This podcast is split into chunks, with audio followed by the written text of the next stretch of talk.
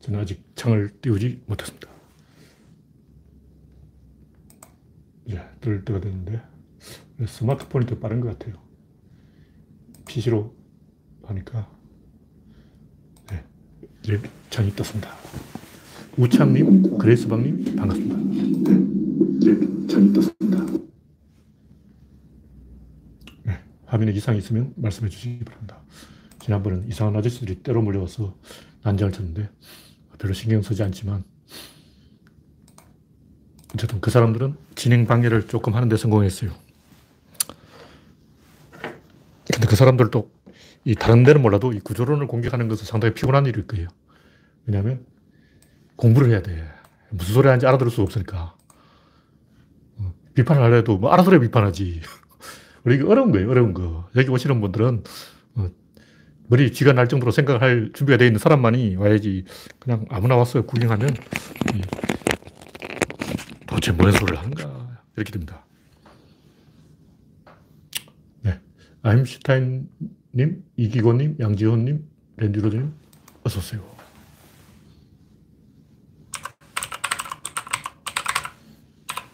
오늘은 내일 아침 영하 5도까지 내려간다 소리인데, 이 정도는 약과죠. 큰 추위는 다 지났습니다. 현재 13명 시청 중. 네, 20명이 되면 시작하겠습니다. 내일 영하 5도, 수요일 영하 4도, 그리고 점점 기온이 올라가서, 음, 평소의 날씨가 되겠군요. 근데 이렇게 되면 제가 봤을 때 이 다음 주에 비 온다는 소식도 있고, 코로나는 안정될 거로 봐요. 왜냐하면 옛날처럼 개판 안 치고 신천지 같은 사람들이 없고, 이제는 마스크를 다 쓰기 때문에 4차 대유행은 제가 생각에는 오지 않을 것 같습니다. 안 와야 돼요. 이 4차 오면 안 돼. 현재 어제보다 확진자 수가 9명 적다 그러는데 내일도 한 330명 가까이 되겠네요.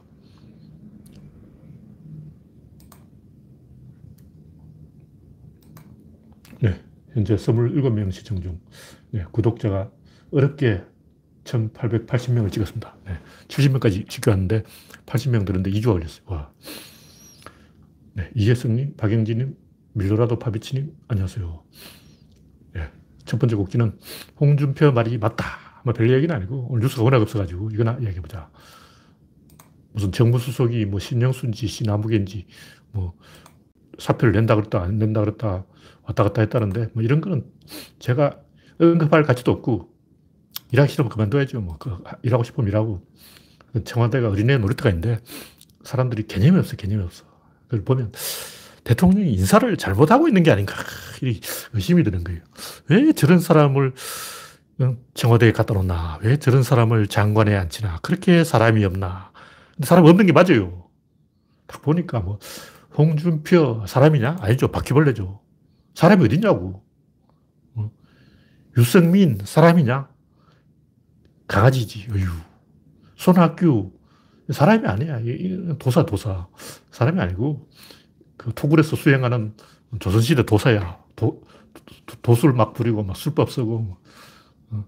나라에 진짜 인재가 없는 게 아, 신현수였군요. 이 양반도 참 웃긴 아저씨고. 하여튼 이런 좀 이 상태가 안 좋은 아저씨들 봐도 어, 오세훈, 김종인, 이현주, 금태섭, 나경원, 진중권, 이런 강주만, 이런 모질이들 보면 납득이 돼요, 납득이 돼. 아, 이렇게 인재가 없구나. 말 좀 하는 놈은 비리가 있고, 비리가 없는 놈은 무능하고, 똑똑한 놈은 부동산을 가지고 있고, 진짜 사람이 없어요, 사람이 없어. 어. 누가 사람이냐, 이거. 안철수가 사람이냐? 아니죠. 안철수는 사람이 아니고 아바타입니다. 손학규가 사람이냐? 아니고, 지리산 도사예요. 오세훈이 사람이냐? 어, 오서방이죠. 김종인, 저 양반도 늙었지. 이현주도 웃기지. 금태섭 코미디언지. 나경원, 어, 얼굴 이 양반은 이제 일본 TV에 나오면 일본 사람들을 기죽이는데 그게 쓸모가 있어. 어, 한국에 민의가 있구나. 어, 한국에서 국회의원 하려면 저 정도 생겨야 되는구나. 이, 런 이제 일본 사람 기죽이는 용도로 약간 써먹을 때 있는 게 나경원. 그 외에 인재가 없어, 인재가 없어. 그렇다고 내가 막 청와대 들어가서 일해줄 수도 없고, 어, 답이 없어요, 답이 없어. 그래서, 에이, 납득하기로 하자. 대한민국에 진짜 인재가 없구나. 그렇게 생각하기로 했습니다.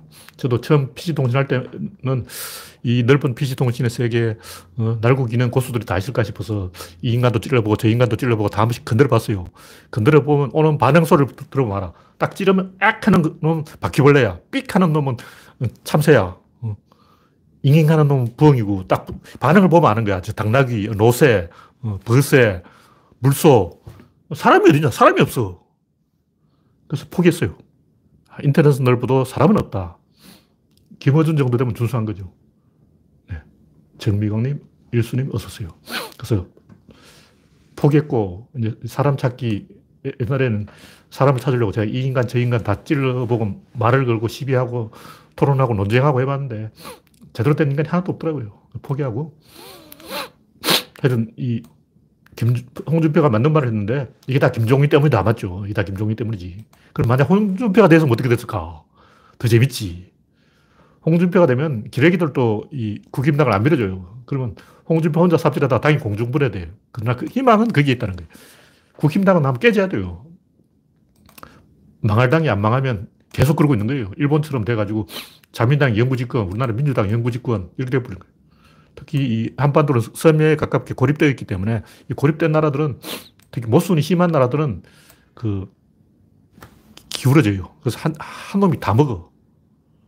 그나마 이 나라가 좀 가운데 있는 프랑스 같은 나라가 좀 괜찮고, 예를 들어 독일 같은 경우 보면 오른쪽에 좀 띠란 아저씨들, 러시아, 뭐 동유럽, 뭐 폴란드 아저씨들, 이런 아저씨들 때문에 독일은 잘 안 돼요. 정권 교체가 안 돼. 왜 독일이 정권 교체가 안 되고 기민당이 계속 집권할까? 그 폴렉 아저씨들이 살금살금 국경 넘어온다고 유고슬라비아에서 살살 넘어와. 걔들이 월급을 반에 반 월급을 받고 동유럽, 아니, 동독 공장에 취직해 있어요. 동, 서독 사람들은 저 동독 바보들, 저 옷이라 그러잖아요. 배씨들이 옷이를 이제 비우는데, 아, 저 옷이들, 어, 요즘 밭에 농사지러 갈 때도 2차 대전 때 쓰던 전차 타고 간 다음에 왜 그러니? 아직 2차 대전이 끝났다는 걸 제대로 몰라. 그러고. 그러니까 서독 사람들이 동독을 골려먹는 유머가 이런 거예요. 동독놈들은 아직 2차 대전이 끝난지도 모른다. 근데 동독놈들은 더 멍청한 폴란드를 이용해 먹는 거야. 그 폴란드 또 그 더 멍청한 우크라이나를 이용해 먹는다고. 그 우크라이나는 러시아를 이용하려니까 또 이게 푸틴 때문에 안 돼. 그래서 전쟁이 난 거야. 어. 그 뭐냐면 옆에 이, 이상한 애들이 있으면 안 되는 거예요. 우리나라도 옆에 북, 위에 북쪽에 그, 어, 이상한 대화가 통하는 형님 때문에 국임당이 한동안 기세를 떨쳤죠. 그러니까 박정희, 전두환, 노태우, 김영삼, 이명박, 박근혜 왜 이렇게 바보들이 계속 집권하냐면 북한에 더 바보가 있으니 그런 거예요. 마찬가지로 동독 사람들이 좀 띠한 데다가 그 옆에 폴란드 애들이 더 띠한 데다가 그 옆에 어, 우크라이나 애들이 더 띠하기 때문에 계속 살금살금 넘어온다고. 그래서 계속 독일은 기민당이 계속 집권하는 거야. 한 번 일이 틀어져 버리면 어쩔 수 없어, 이게. 일본도 비슷해요. 자민당 계속 집권하는 거야. 그 무슨 얘기냐면 이렇게 이 국힘당이 계속 삽질하면 민주당이 우리나라에서 계속 집권하는 거야. 영구 집권이야. 난 정권 교체가 되기를 원하는데 홍준표는 정권 교체를 원하지 않는 것 같아요. 김종인도 그렇고 이렇게 하면 기레기들이 다 저쪽 편에 붙기 때문에 그 반대로 힘이 이쪽으로 작용해서 균형을 스스로 찾아가 버려요. 한 번 균형이 만들어지면 안 변해. 말뚝 박버려요. 그러니까 망할 당이 망해야 보수가 살아난다. 김종인이 되면 기레기가 열심히 밀어주기 때문에 오히려 국민들은 이 축구장이, 기레기가 축구장을 기울여놨다 해가지고 민주당을 찍고 홍준표가 되면 국힘당이 공중분해가 되기 때문에 역시 또 민주당을 찍어요. 그렇지만 좀 길게 보면 홍준표를 찍어야 민주당이 어, 국힘내 공중분해 된 거 보고 신나가지고 기고만다해서 꼴린들 할 거 아니야. 그럼 민주당 개판 쳐버리면 그래야 희망이 있는 거예요. 야당한테도. 민주당 개판 치게 해야지. 그러려면 민주당을 비판하지 말고 민주당 잘하고 있어, 잘하고 있어, 잘하고 있어 하고 계속 응원을 하라고. 계속 진중권처럼 민주당을 괴롭히면 민주당이 정신 차리고 위기의식에 똘똘 뭉친다는 거죠. 그래서 이게 구조적으로 다 결정되는 거예요. 홍준표가 용을 쓴다고 해서 오세훈이 용을 쓴다고 해서 안 될 일이 되고 될 일이 안 되고 그런 거 아니야. 초등이냐. 에휴, 위에서 다 정해져 있어. 구조가 다 정해져 있다고. 아까 독일 얘기도 했지만 우리나라도 그런 식으로 판 구조가 정해져 있는 거예요. 한번 구조가 딱 세팅돼 버리면 안 변해. 네, 다음 곡지는 대통령부터 백신을 맞아야 한다는 유승민. 이 양반 또 이, 이름 이상한 성자를 써가지고 나보고 성자 발음 못한다고 이제 어, 욕하게 만드는 이 피곤한 아저씨야. 이름을 쉽게 짓지 왜 그렇게 발음하기 어려운 이름을 써가지고 어, 내가 발음을 잘 못한다고 욕먹게 만드냐고. 하여튼 이 양반 또 이상하게 생긴 아저씨인데 대통령 뒷다리 붙잡고 늘어지잖아. 그러면 정청래가 또 유승민 뒷잡고, 뒷다리 붙잡고 늘어진다고. 그럼 안철수가 또, 그래, 정청래 네가 뒷다리 붙잡고 해서 내가 때릴게 하고 막 정면에다가 엿을 때려버린 거야. 그 정청래는 유승민 뒷다리를 잡고 안철수를 앞에서 때리고 안철수는 내가 막 두 사람을 맞겠다. 그리고 정은경은 얄짤없어. 65살 밑도록 위로, 찌, 위로 찌그러져. 그러고 막. 어. 정은경은 순서대로 공정하게 접촉하겠다. 그러고 안철수는 내가 먼저 맞겠다. 그러고 정청래는 유승민 너는 나하고 같이 죽자. 그러고 하여간 제가 하고 싶은 얘기는 뭐냐면 백신 공포증 조장하는 초딩들은 치졸한 쓰레기예요. 이거 일주일 만에 쓰면 다 음매 기주가 될 애들이에요. 26일부터 백신 접종한다 그랬잖아요. 그 백신 접종하고 사흘 지나면 이 얘기 다 싹 사라져. 그러니까 유통기한이 앞으로 일주일이야, 일주일. 3월 3일부터 백신 공포증은 대한민국에 사라지게 정해져 있어요. 유통기한, 백신 공포증은 유통기한은 3월 3일이야. 며칠 남았냐고. 어휴, 바보 아냐. 일주일 남은 거 가지고 막 촉새같이 행동하고, 어휴. 까불어봤자 일주일이에요, 일주일. 아니, 과학을 배운 사람들이, 어, 유승민은 뭐, 이과가 아니라서 잘 모르는지 모르겠지만, 과학을 배우는 사람이라면 이런 바보 같은 얘기 하면 안 되죠. 초딩도 아니고, 뭐 하는 짓이야, 그게. 백신은 해로운 게 아니에요. 백신이 뭐 겁난다, 이런 거는 도대체 뭐가 겁난다는 게요? 부작용이 겁난다는 거야? 아니면, 어, 백신이 뭐 좀비가 된다는 걸 걱정한다는 거지. 도대체 뭘 걱정하는 거예요? 백신 맞을 때 따끔한 게 그걸 걱정하는 건지 아니면 그 가벼운 몸살 기운을 느끼는 게 그걸 걱정하는 거 초등학생, 어, 교실에서 주사 안 맞으려고 화장실에 숨어 있고 그런 애들 있죠. 홍역 백신도 안 맞으려고 그러고, 어휴, 바보 아냐. 바보야, 바보. 군중 심리에 편성해서 게시판에도 보면 백신 공포증을 이야기할 사람 들어있어요. 내가 볼 때 머저래, 머저래. 그런 사람도 누가 맞으면 또 금방 맞아요. 아직 아무도 안 맞으니까 막연하게 공포증이 일어나는 거지. 자기 마누라가 맞고 자기 아버지가 맞고 엄마가 맞으면 창피해서라도 나 무서워하고 맞, 을 사람들이야. 하여튼 우리나라에 바보가 너무 많아요. 그 바보들한테 마이크 주면 안 돼. 네, 다음 곡지는 손학규 간만에 등장. 네, 몰님, 구한호님 반갑습니다.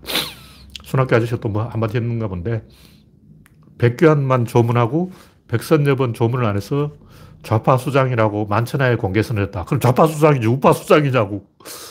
이 아저씨 웃기나 하시냐. 아, 어. 양반이 아직 초등학교 못 나온 지 좌파하고 우파를 구분 못 하는 것 같아. 그 문재인이 좌파지 우파냐고.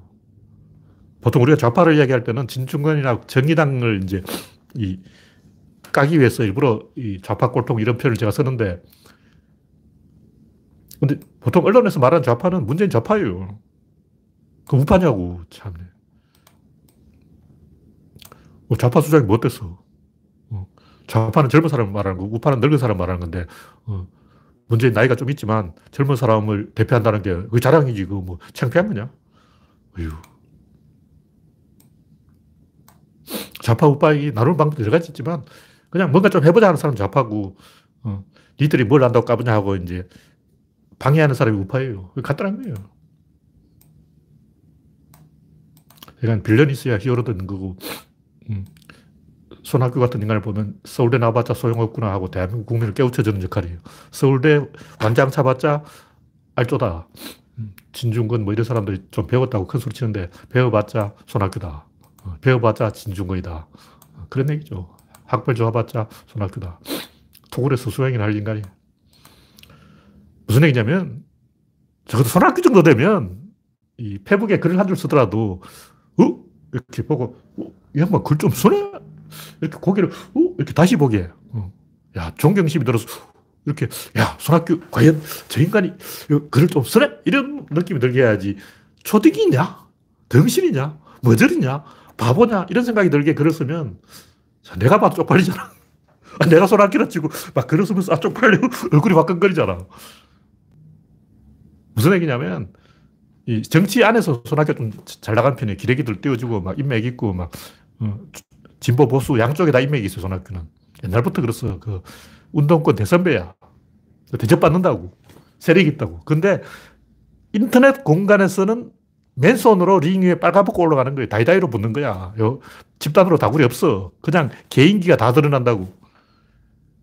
그래서 안철수든 손학규든 이 페북을 하든 뭘 하든 글 좀 쓰는 사람이 하는 거예요. 그러니까 손학규 같은 사람이 페이스북에 리플 달면 아, 이 양반 글을 못 쓰는구나 하고 전 국민이 다 알아버려요. 들킨다고. 아, 저 같은 경우도 게시판에 댓글을 달아도 다른 사람이 잘 안 쓰는 단어라든가, 어, 이 양반 뭐 좀 아는가 보네 하는 느낌이 날도록 교묘하게 비유를 한다거나, 최소한 안 되면 라임이라도, 운이라도 맞춰요. 운율이라도 맞춰서 쓴다고. 근데 아무 생각 없이 위터도 없고, 유머도 없고, 풍자도 없고, 해학도 없고, 골개도 없고, 아무것도 없이 맹탕으로 빈정되는 글을 쓴다는 것은 창피한 일이야. 아, 쪽팔려. 그런 줄 알아야지. 아니, 페이스북에 한줄 쓴다면, 멋떨어진 비유, 어? 교묘한 은유, 어? 숨겨준 암시, 어? 풍자, 해악, 골개 이런 게 있어야지. 그냥 어, 사람 욕하는 의유. 이거는 그냥 등신 인정이에요, 등신 인정. 솔직하게 그렇다고 정청래든 뭐 페북에 글 좀 쓰는 사람 있잖아. 좀 은유도 하고, 비유도 하고, 암시도 하고, 풍자도 하고, 어? 골개도 하고, 유머도 하고, 어? 정청래만큼도 못해. 정청래만큼도 못해. 정청래도 그래도 농담은 할 줄 알아. 어. 무식한 걸 느껴서 그렇지. 그래서 페북에 살려면 좀 이제 문과 출신이 아니라도 어, 문장력을 좀 키워서 하라고. 어, 초등학생도 아니고 문장력이 그렇게 없냐. 어휴. 하여간 정안 되면 이 댓글 보좌관을 고용하라고.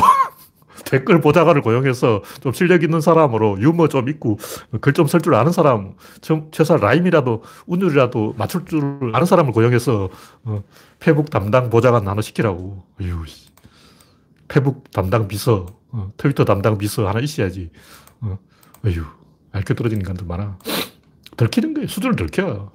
한두 번은 사람들이 이제 이, 어? 손학규 이런 소리 있구나. 이렇게 생각하지만 이게 두 번, 세 번, 네 번, 다섯 번 반복, 반복되면 사람들이 이 인간 위트가 없네. 이 인간 유머가 없네. 이 인간 말재주가 없네. 이 인간 수준이 요거밖에 안 되나. 이렇게 이제 점점점 의심을 하는 거예요. 지금은 안 그래. 지금은 손학규가 한마디 했나 보다. 무슨 소리 했지? 이렇게 못되지만 두 번, 세 번 해봐. 100% 그렇게 됩니다. 다들 통하는 거예요. 네. 페북에 글을 쓸 때는 우리나라의 한 2천만 네티즌 중에서 적어도 열 손가락 안에 들어간다. 그렇게 되면 썼어요. 안 되면 100손가락 안에 들어간다. 그렇게 되면 비서시켜서 쓰라고. 분명히 말해서 정치인들은 페북에 글 쓰려면 그 글솜씨가 대한민국 안에서 네티즌 1등부터 100등 안에 들어가야 돼요. 좋아, 100등까지 봐주겠어. 100등 어. 안에 못 들어간다면 쓰면 안 돼. 창피한 거야. 사람들 우습게 생각한다고. 왜냐? 인터넷은 더 멋지고 기발하고 어? 좋은 글이 많아 넘쳐 최근에 정철성인가 하는 그분이 이 변호사가 좀 떴더군요 그 양반 글 보면 어? 이 양반 글 좀 안 해. 어? 이 양반 좀 쓰네. 이렇게 딱 어, 존경심이 드는 거예요. 그런 데서 다 틀려버려요. 네. 장영수님 반갑습니다. 다음 꼭지는 얼어붙은 텍사스. 이게 다 민영화 때문인데 이명박이하고 박형준이 무슨 짓을 꾸몄는지 우리는 다 알고 있죠. 텍사스에서는 전기가 남아돌기 때문에 에너지를 다른 주하고 공유하지 않겠다고 전기선을 망을 분리해버렸다는 거예요. 그래서 블랙아웃이 되어도 이제 복구가 안 되고 있어요. 그래서 올리브쌤은 장작을 때고 있다는 거야. 왕자, 공주, 강아지하고 지금 마누라하고 자, 난로에 장작불 피워서 겨우 지금 추위를 견디고 있다는데 블랙아웃이 언제 극복될지 몰라도 하여튼 테드 크루즈 상원의원은 그 사이에 멕시코로 튀었고 아, 웃긴 아저씨야. 텍사스 이놈들 진짜 개념 없는 놈들이에요. 이게 꼭 그 만화에 나오는 권선징악 같잖아. 이게 만화책 수준이야. 예, 다음 꼭지는 쓰레기 박상욱 기자. JTBC 기자가 대통령이 그 해상폭력 단지 발언에 대해서 팩트가 어쩌고 개소를 했는데 뭐 대통령이 8.2기가와트 전기를 생산한다 그러니까 그게 원전 6개에 해당하고 서울, 인천 모든 가정이 사용할 수 있다 그러니까 설비 용량과 실제 발전 용량이 다르잖아 하고 이제 어, 개소리 하고 있는 거예요. 그럼 설비 용량과 실, 제 발전 용량이 안 다른 건 또 어디냐고. 원전은 24시간 돌리냐 아니에요. 이 6월 달에 보면 소양강 수력 발전소도 하루에 10시간밖에 안 돌려. 지금은 하루에 밤에 한 6시간 안 돌려요. 가끔 오후 1시에도 안 돌려. 그러니까 소양강 수력 발전소도 24시간 돌아가는 게 아니야. 화력 발전소는 어, 미세먼지 있는 날은 안 돌아가요. LNG 발전은 기름값 올라가면 안 돌아, 안 돌아.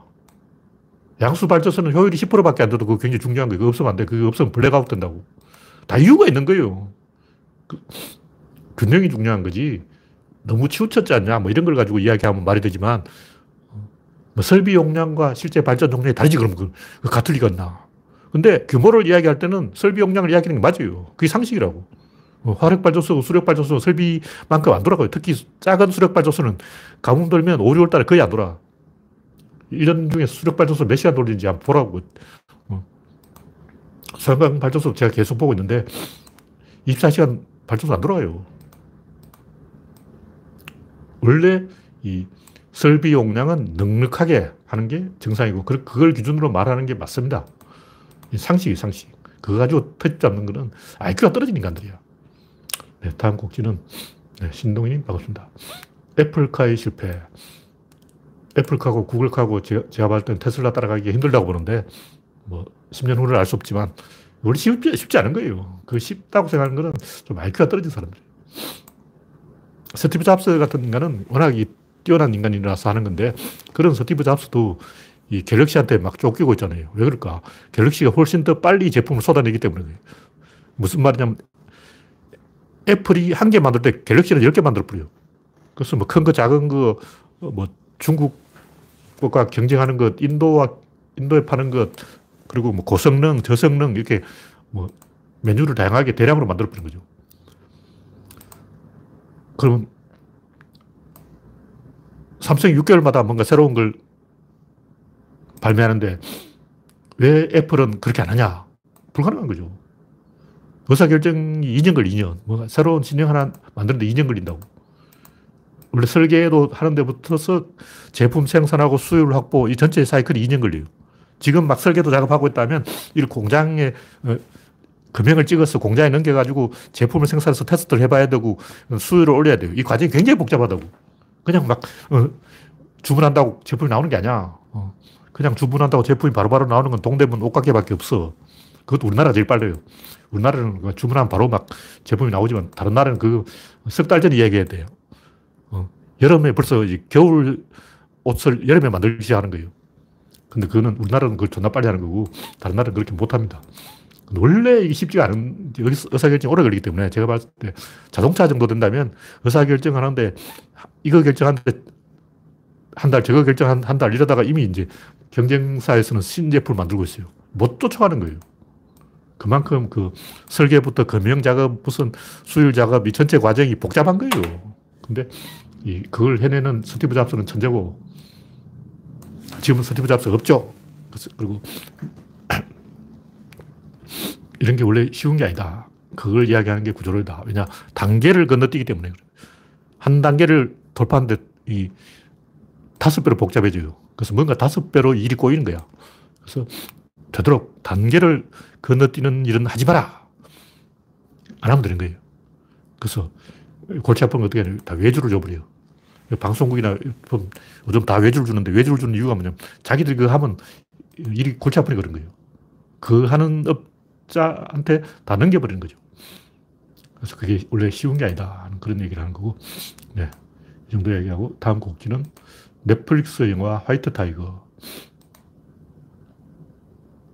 왜 이 화이트 타이거가 이야기할 만한 영화였냐면 이게 기생충을 베꼈어. 완전히 베낀 건 아니고 영화 감독이 기생충 보고 어? 계급! 기생충이 계급에 대한 영화라고? 계급하면 인도에 물어봐야지. 인도는 계급이 천 개야. 뭐 산업공상 계급 네 개? 야 그것도 계급이냐고. 인도는 계급이 천 개라고 천 개. 막 콧등을 쳐버린 거예요. 봉준호 일로 와봐. 뭐 네가 계급을 이야기했어? 감히 인도 앞에서 번데기 앞에서 주름 잡냐고 혼을 해버린 거죠. 그래서 계급은 인도한테 물어봐라. 이게 화이트 타이거 아니야. 진정한 계급이 뭔지 보여주겠어. 진정한 하인. 하인의 아부리여. 우리 인도 하인의 아부 솜씨에는 어, 단영가. 그 영화를 보니까 와. 인도 하인들이 발바닥에 키스하고 막 굽신거리고 막 눈물이 나는 상황에도 이거야. 눈물을 걸성걸성 하면서도 이렇게 웃고 있는 거예요. 그렇게 연기를 하는 거예요. 인도 하인은 이 정도 한다는 거 보여준 거죠. 한국 종, 뭐, 한국 뭐, 썸, 뭐, 이건 인도 하인이 뭐, 비할 게 없어요. 실력이 상대가 안 돼. 게임이 안 돼요.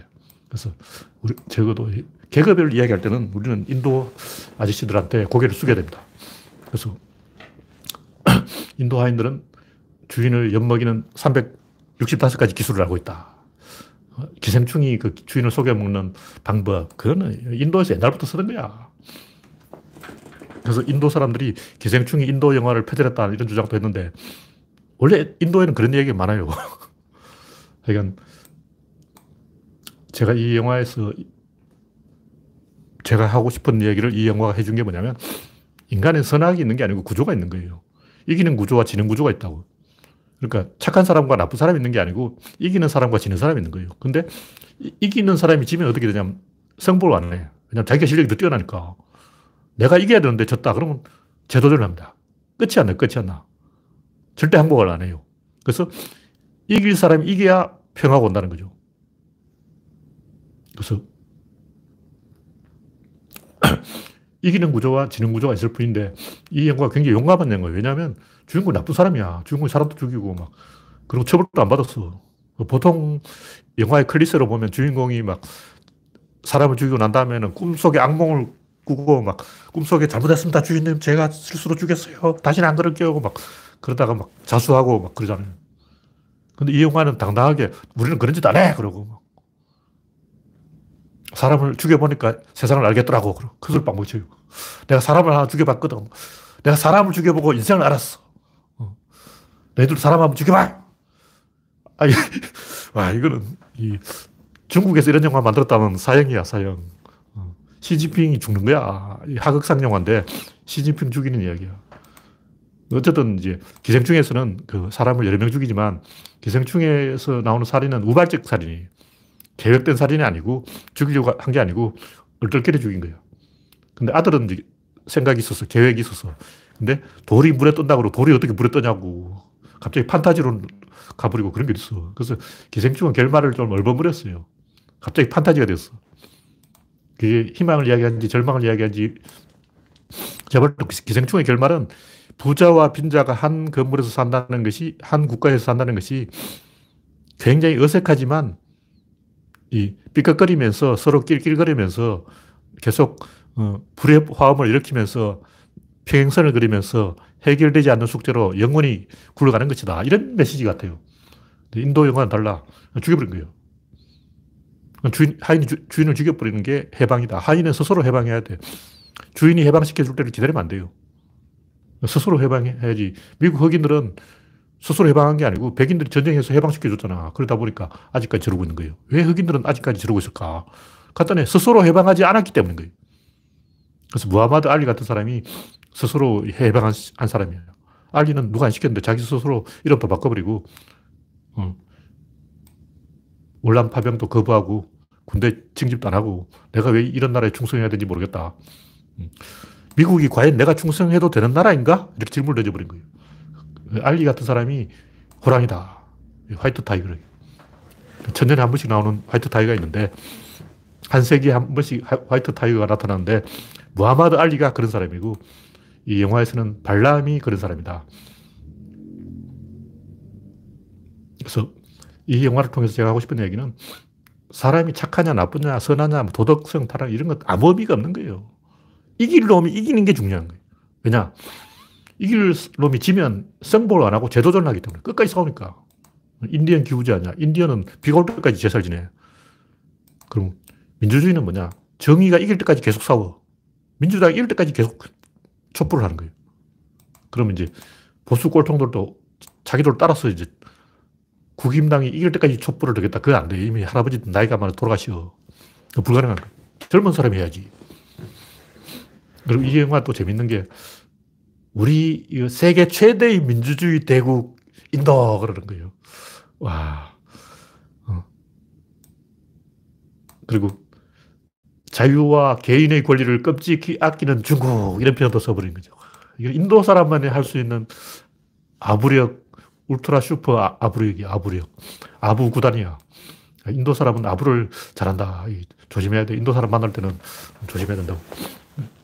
우리 상상 이상이야. 이 내공이 엄청 강해. 산전, 수전, 공중전 다 겪어본 사람들이에요.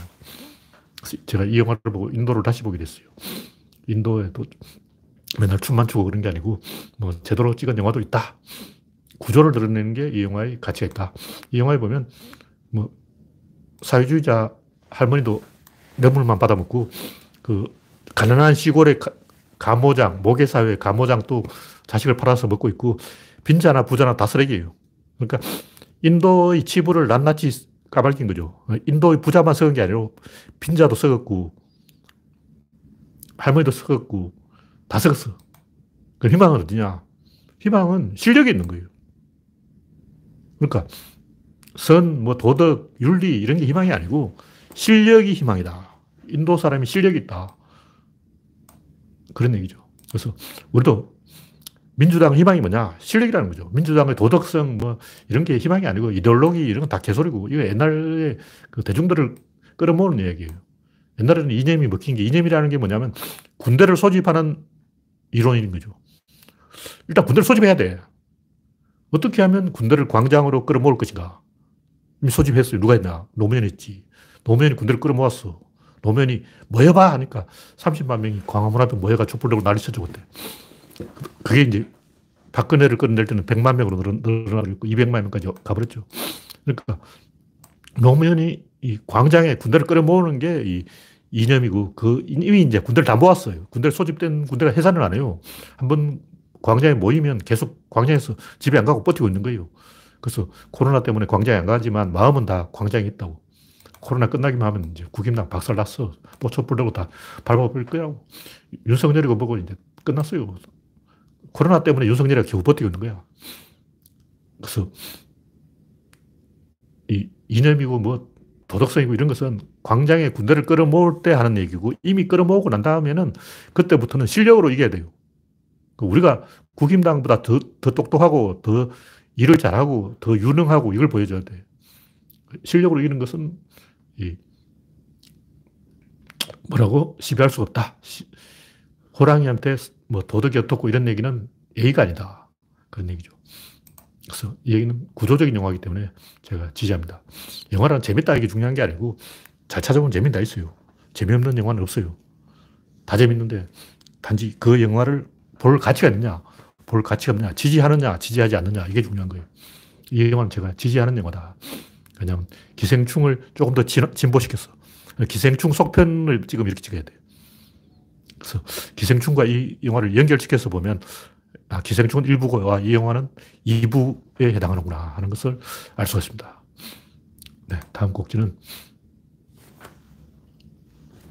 큰 것이 먼저다.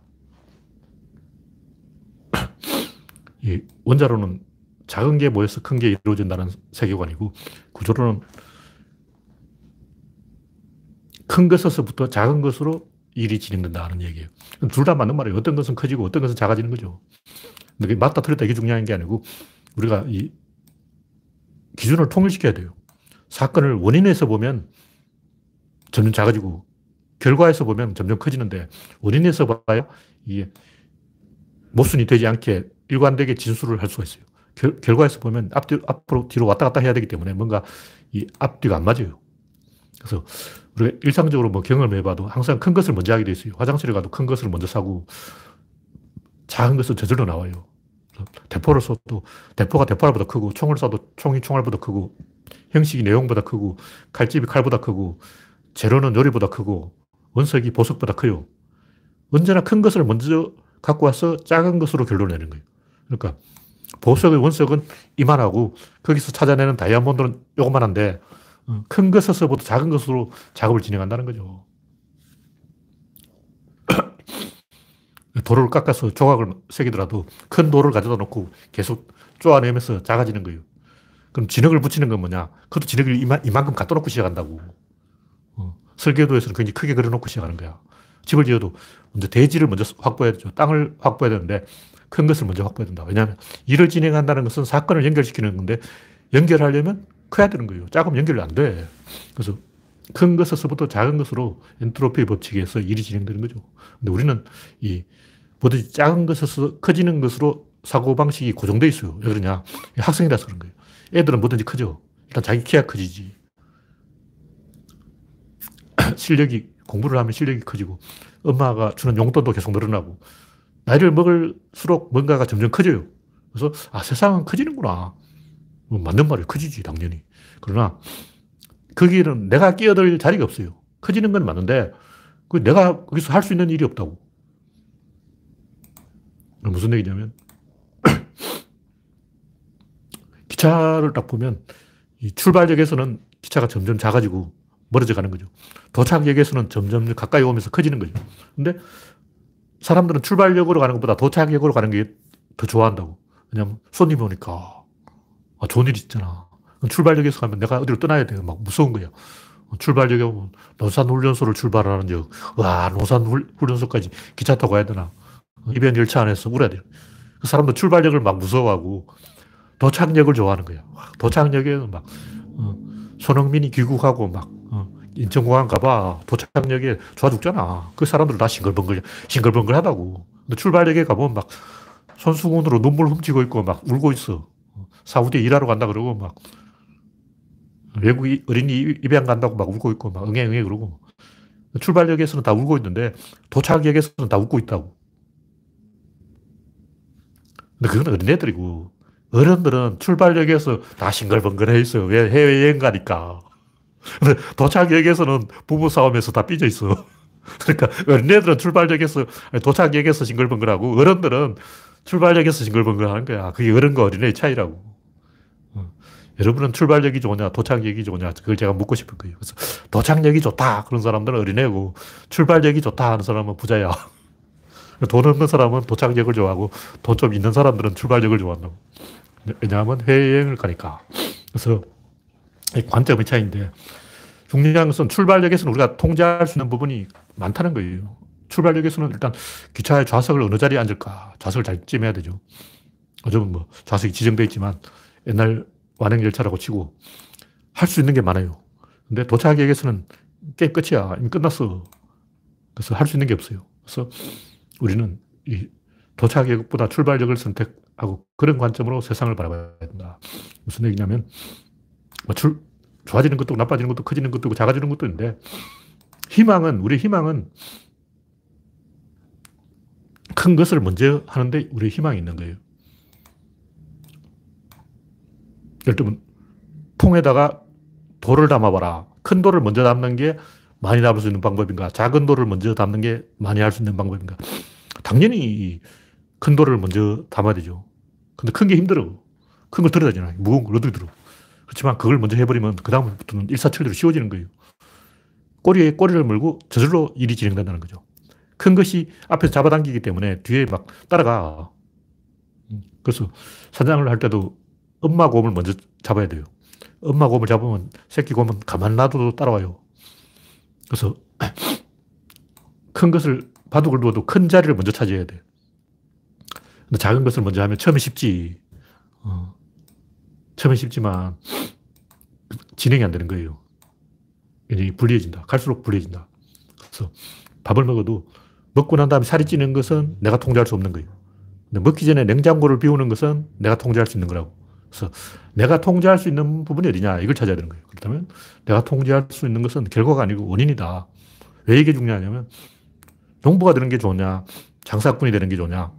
조선시대 이야기로는 조선시대에 어떤 장사꾼이 논밭을 지나가면서 한 푼이요, 두 푼이요, 오늘은 일곱 푼을 벌었구나. 좋아 죽는 거예요. 그저 그걸 보고 있던 농부가 조 이삭 한 개를 던졌어요. 조 이삭에는 조, 접시가, 좁쌀이 몇 개 붙어 있냐. 3천 개가 붙어 있어. 조가 엄청 작아요. 그 이삭은 커. 그러니까 조 이삭 하나에는 좁쌀 3천 개가 붙어 있다는 것은 뭐냐면 농부의 이익은 3천 배라는 거죠. 농부는 이익이 3천 배인데 장사꾼은 오늘 일곱 푼 벌었다고 막 신났어. 그러니까 장사꾼의 일곱 푼하고 농부의 3천 배 이익 중에 여러분은 어느 것을 선택하겠냐고. 물론 농부의 이익도 만만치 않아요. 근데 거기서는 자기가 할 수 있는, 결정할 수 있는 게 없어. 농부의 이익은 하늘이 결정하는 거야. 비가 오느냐 안 오느냐에 달리지. 내가 할 수 있는 게 아니라고. 어차피 농부는 자기가 갈 수 있는 최대한 밭을 갈아버리기 때문에 농부가 3,000평을 경작할 수 있다면 이미 3,000평을 다 닦아 먹었어요. 그 다음 할 수 있는 게 없어. 장사꾼은 어떻게 하냐. 장사꾼은 굉장히 많이 투자해야 돼요. 이익이 별로 안 남아. 반타작이라는 거죠. 장사꾼이 100만 원 벌려면 100만 원 투자해야 돼. 근데 그 100만 원을 투자한다는 것은 그만큼 자기가 허리띠를 졸라면서 이익을 남길 여지가 크다는 거예요. 그래서 비용이 많이 들어가는 사업을 해야 이익이 크지. 비용이 적게 들어간 사업을 하면 이익이 없어요. 겉으로 보면 농부가 더 많은 이익을 남기는 것처럼 보이지만, 아, 3,000배. 그러나 토지 면적이 경작되어 있기 때문에 농부가 선택할 수 있는 선택권이 하나도 없습니다. 농부는 그냥 씨앗 뿌리고 어, 하늘이 키워줄 때까지 비가 오기를 기다릴 수밖에 없어. 기후자는 지내야지 뭐 어쩌겠냐고. 장사꾼은 하루에 일곱 푼을 남겨 먹는다 해도 어, 내가 이번은 둘러가지 않고 지름길로 가면 어, 내가 다른 사람과 합작을 하면 더 많은 이익을 낼 수가 있는 거예요. 그래서 이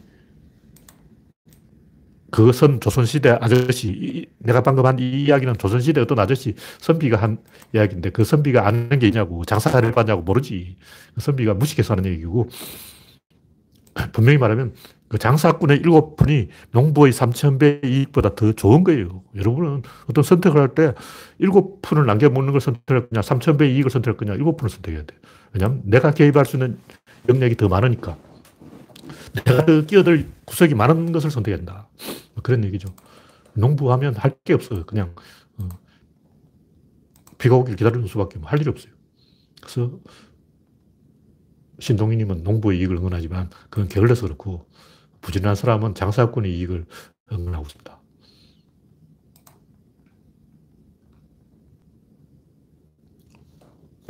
그래서 이런 얘기 왜 하냐면 사람들이 구조를 보지 않기 때문에 개인을 비교해요. 뭐 민주당은 도덕성부터 갖추고 집권하라 이런 거죠. 근데 그건 중요한 게 아니고 구조가 중요한 거예요. 구조가 중요하다는 게 뭐냐면 이 수신제가 치국 평천화가 아니고 평천화의 전망이 있어야 치국에 대한 도, 전 의식이 생기는 거예요. 무슨 얘기냐면 중국 아저씨라고 치고 중국 어떤 귀주성, 운남성, 총구석에 사는 사천성 아저씨라고 치자. 천하관이 없어요. 천하에 대해서 어떻게 생각하니? 아무 생각 없는데 아무 생각이 없어. 그러니까 국가에 대한 생각도 없어. 그러니까 그런 데서는 개인의 수신, 자기 도덕만 생각이 되는 거예요. 내가 수신을 해야 다른 사람한테 위세를 안 당하고 평판을 높여서 다른 사람한테 욕을 안 먹지. 그것만 궁리하는 거야. 다 쓸데없는 그 진중권들이 하는 바보 같은 짓이고 뭐 조국 하는 걸 보면 가족 관리에 문제가 있죠. 그래서 조국은 수신 제거가 제대로 안 됐다. 이렇게 볼 수가 있는데 수신은 됐는데 제거가 안 됐어. 근데 가만히 생각해 보면 이 보편 복지냐 선별 복지냐 이 논쟁도 결국 같은 얘기예요. 선별 복지를 하자는 오세훈하고 어, 선별 도덕을 평가하는 진중권하고 뭐 다르냐고. 오세훈하고 진중권이 논리가 똑같은 거예요. 개인을 씹는 거죠. 세계관을 안 가지고. 결국 어, 민주당이 국임당보다 도덕적으로 우월하다는 게 중요한 게 아니고 그 차이가 점점점 벌어진다는 게 방향이 다르다는 게 중요한 거예요. 그, 그럼 어떻게 하면 벌어지냐? 이 진중권하고 싸우다 보면 그렇게 돼요. 다시 말해서 민주당과 진중권이 계속 툭탁거리다 보면 민주당은 점점점 더 도덕적으로 된다. 그 말은 진중권이 까불수록 우리한테 이익이라는 거죠. 그러니까 진중권 까불면 까불수록 밥값을 하는 거야. 그래서 제가 진중권을 계속 띄우는 거예요. 제가 진중권을 욕하는 것 같지만 이게 띄워, 띄워주는 거야. 진중권 내한테 고맙다고 해야 돼. 그래서 상호작용 끝에 점점 간격이 벌어지기 때문에 천하관이 중요하다. 천하에 대한 개념을 바로잡은 사람이 국가를 발판으로 삼는 것이고 국가의 중심으로 쳐들어가는 사람이 가족을 이끌고 대비하는 것이고 가족이라는 것은 패거리죠. 동료를 데리고 대비하는 것이고 동료를 이끌기 위해서는 수신이 필요한 거예요. 도덕이 필요한 거라고. 그래서 도덕적인 사람이 대통령이 되는 게 아니고 비전이 있는 사람이 결국 도덕도 가지게 됩니다. 하다 보면. 그럼 어떻게 해야 되냐? 상호작용을 하면 돼. 그럼 상호작용이 뭐냐? 치고받는 거죠. 계속 싸우다 보면 도덕적으로 변합니다. 유럽 사람들이 도덕적인 것은 원래 유럽이 도덕적이라서 그런 게 아니고 야당이 계속 고발을 해서 그런 거예요. 저번에 보니까 뭐 캐나다 총리가 뭐 500만 원을 삥땅 했네 그러고 뭐 어디 가서 20만 원을 까먹었네 그러고 유럽 야당들이 그 정부를 비판한 걸 보니까 막 몇 푼 안 되는 걸 가지고 이야기하더라고. 근데 김정삼은 3천억 해먹어도 입을 꽉 닫고 있잖아. 그러니까 김정삼의 3천억에서 노무현의 몇십억으로 그리고 캐나다 총리의 몇백만 원으로 그러다가 이제 문준용의 1,400만 원으로 어, 그것도 해먹은 것도 아니죠. 액수가 점점 작아지는 거예요. 어, 김정삼 3천억, 전두환은 몇조 원, 전두환은 한 20, 30조 해먹었어요. 박정희는 수백조 막 견적이 안 나. 이승만 국가를 통째로 털어먹었어. 국민을 수, 300만 죽여버렸어. 이승만의 300만 살인. 어. 이거 하고, 그래서 점점 액수가 줄어들고 있는 거예요. 방향성이 중요한 거죠.